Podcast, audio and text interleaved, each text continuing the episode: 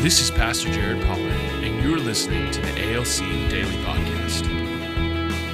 At Abundant Life Church, we believe that every person needs community that leads to encounters that causes growth.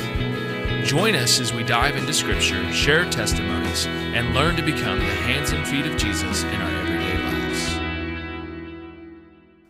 Welcome to the ALC Daily Podcast. My name is Pastor Jared Pollard. And it's Pastor Benjamin Davis. So glad that you guys are with us this week. We are talking about how the blood of Jesus makes it possible for us to experience God. And specifically today, we're going to talk about how in Scripture God's law forbid people from eating blood. Why is it important in Jesus? I believe that um, if you can look at your Old Testament and when you've got, you're reading your Old Testament, look through the lens of Jesus and constantly ask this question mm. why is this important in Jesus? Mm. Your Old Testament will come alive. Yeah. Le- the book of Leviticus is dead to most people because they haven't been able we, to what do we call it most of the time? Toilet reading. It, this is toilet reading for most people. If you're reading it, most people, or, or the other classic is people who want to read the Bible through in a year. Uh-huh. They get to the book of Leviticus and, they're quit. done. They're toast. it happens a lot. So, but it'll come alive when you begin to understand why these things apply to us in in Jesus, and it does. God's law did forbid His people from eating blood, but it's still important for us in Jesus today. Uh, you know, here's my question: Is um, when you eat steak, is your is your steak still mooing? As bloody as it can be. so so we're not talking about that. What we're not talking about is how how much you need to cook your steak mm-hmm. before it's ready to be eaten or not. You know, mm-hmm. that cow already died. You don't have to kill it again. That's my. see, see. I'm a little bit. I, I don't like it mooing. Still, I like my cow to not be mm-hmm. mooing. Uh, but I do like the juice to be poured over the dead cow. That's true. That's good. I heard somebody else say. If, uh, if you've cooked the juice out of it, it's too done for me. I, so it's, this, yeah. it's the same thing with chicken. That chicken already died once. You don't have to remove its skin. I think is what they.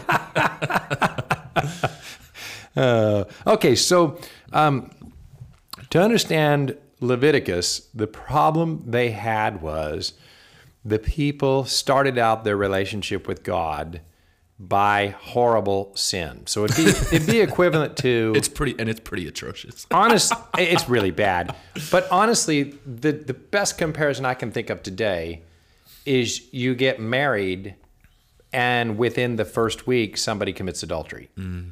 and that is that is how your marriage launches Yeah. that's what happened is that they no more than we're getting married to god mm-hmm. in their covenant relationship and adultery was within the first week kaboom you know Yeah. and so then leviticus is written uh, really to kind of say all right we got a cruddy start to this relationship You guys already messed this up. well yeah i mean you, so, so like if you got married and, and somebody got caught in adultery in the first week you've got a really rough start to your marriage You right got major problems. you got a major problems. so Leviticus is about how to redeem that thing, how to still give hope to the marriage, if you will, to the relationship that Yeah. the people of God had with God. Yeah. So the Lord says in Leviticus chapter 17, For the life of every creature is its blood, its blood is its life. Therefore, I have said to the people of Israel, You shall not eat the blood of any creature, for the life of every creature is its blood. Mm-hmm. Okay, let's start off. There's two things that are going on here. Now, a lot of scholars in the past you know, decades have focused on, well, there's a physiological reason for this. Yeah. Um, a wisdom reason. A wisdom reason, and that is that the blood it not only carries life, but it carries disease, right? So, i- in back in their ancient culture, barbarians and um, and people that were worshiping other gods, whatnot, would have had a more tendency to be eating more raw, uh, uncooked And meat and doing weird things to And- and- try and gain ceremonially. power. So they're doing it for their religion. They're doing it to f- gain the favor of their God. Yeah. And of course, this brings disease. And so, what the Lord was saying to them is firstly, please don't go eating raw blood to try to gain my favor. That's that's not the game here. I, Yeah. you, you know what I'm saying? That so the Lord was trying to establish a culture. Don't be like those people. Yeah. You don't need to do that. So there's a physiological uh, benefit, but the much more uh, consistent, deeper um, reason is that uh, sin always equals death. Yeah. And death, if you allow it, can bring life. Okay. So the blood of Jesus provides life where sin brought death. Let me go back to the marriage analogy. You've got you got married. Within the first week, one of the partners committed adultery. That's going to bring the death of the marriage Yeah. is it redeemable?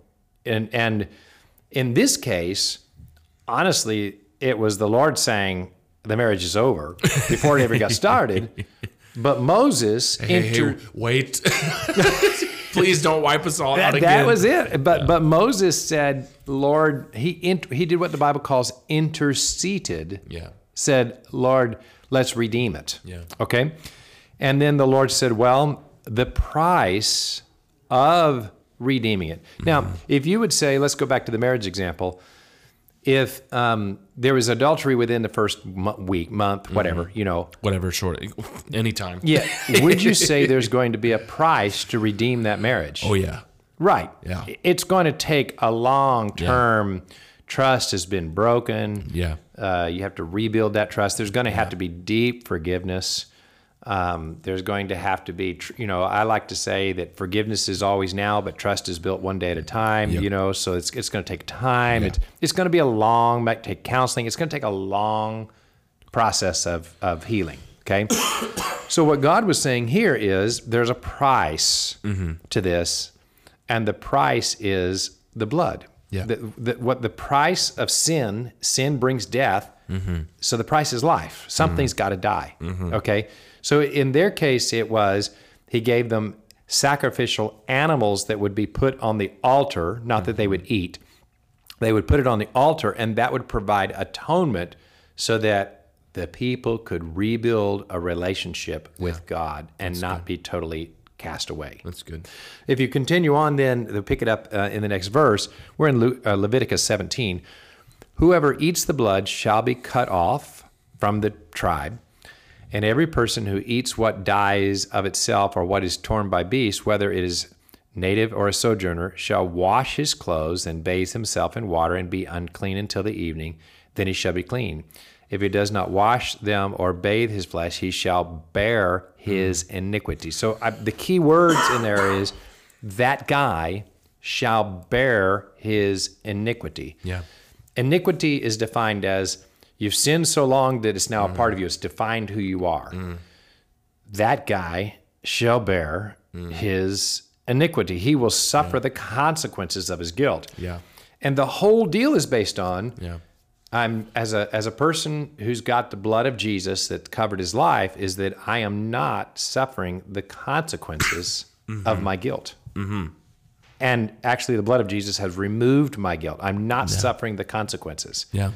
Um, and if you understand that, it, it causes you to be grateful Yeah. and be more sacrificial for the Lord. Matter of fact, Jesus taught the person who understands this the most is the most sacrificial That's right. and loves the most. That's right. The person who understands this the least Yeah. is the least sacrificial Yeah. and loves the least. Do not be deceived. God is not mocked. Whatever you sow, you shall reap. I Mm-hmm. Yeah. mean, it's Yeah. it's how it works. Yeah. um, let's close this podcast with a piece of advice. What What would you say to a person who um, just doesn't understand how much they need forgiveness, and the result is they don't love very much? In other words, because they don't understand Yeah. they that that they they need God's Yeah. forgiveness, they just really are not thankful and don't love much. What would you? How would you try to help that person? I would think about, and this can be hard because you have to be introspective when you're doing this. And some people just really don't want to be. Yeah, right, yeah. but imagine the things that you feel the most shame about. If somebody else had done that thing to you, you would be pretty upset, and they would probably not be. You, Yeah. you wouldn't be very forgiving or merciful Right. towards them. Um, but that's the beauty of the gospel uh, is that none of us measure up. None of us measure up. Right. Um, and any amount of sin is too much. Yeah. However, and it's equal in God's eyes. Sin is sin. There is no bad sin. And, Mm-hmm. Yeah. You know, good sin. It is. It is all sin. Mm-hmm. And so we have to come to the recognition and understanding of how God defines what is okay and what is not. Right. And then when we get there, we realize, oh my gosh, none of us are perfect. We're all really screwed up in our own Yeah. ways. Yeah. The only way for any of us to be reconciled with God is through Jesus. Yeah. It is the only way. And then I will give counsel to the person that they know they have messed up. The blood of Jesus is how you get over that. Mm-hmm. That's right. You, you don't get over. No amount of good deeds That's true. will overcome the one bad deed. It's true. Only the blood of Jesus is what will help you overcome that. So you true. want to look to the blood, not to how good you can be to try to overcome that one bad thing that you feel guilty about. And if you look to the blood, that's where you'll find your peace. Thank you for joining us today. At Abundant Life Church, we believe that through community in small groups and encounters with Jesus, you will have growth. Visit abundant.us to learn more about ALC and how to join a small group.